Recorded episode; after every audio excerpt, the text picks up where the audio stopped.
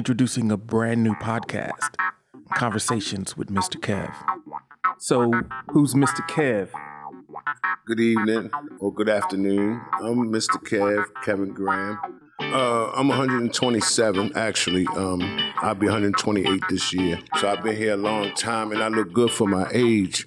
And in my life, I've probably made about, I don't know, two or 300,000 mistakes and, and, and dumb moves and whatever. And so I, I guess I've learned a bit Mr. Kev brings a unique perspective and wisdom from a life rich with experiences to discuss topics ranging from community to culture to current events and even relationships. Some guys, when they're not holding up, holding up their end, and you have to either find yourself handsome or find yourself handy. You dig? Conversations with Mr. Kev features energetic and open discussions with the sometimes provocative and always entertaining Pepe, yours truly G Forte, and other special guests and friends.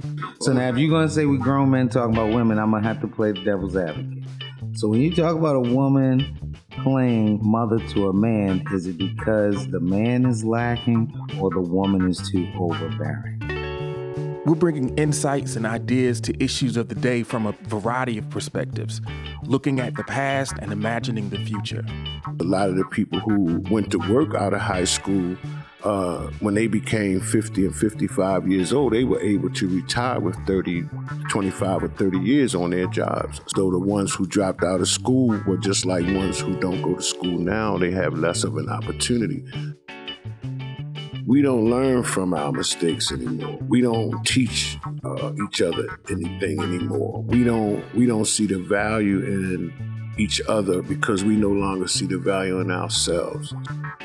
We need a space where we just can rap. Uh, as we know, we like to rap, we like to talk, um, but we are also uh, an action group, uh, and we will and are getting some things done in our communities.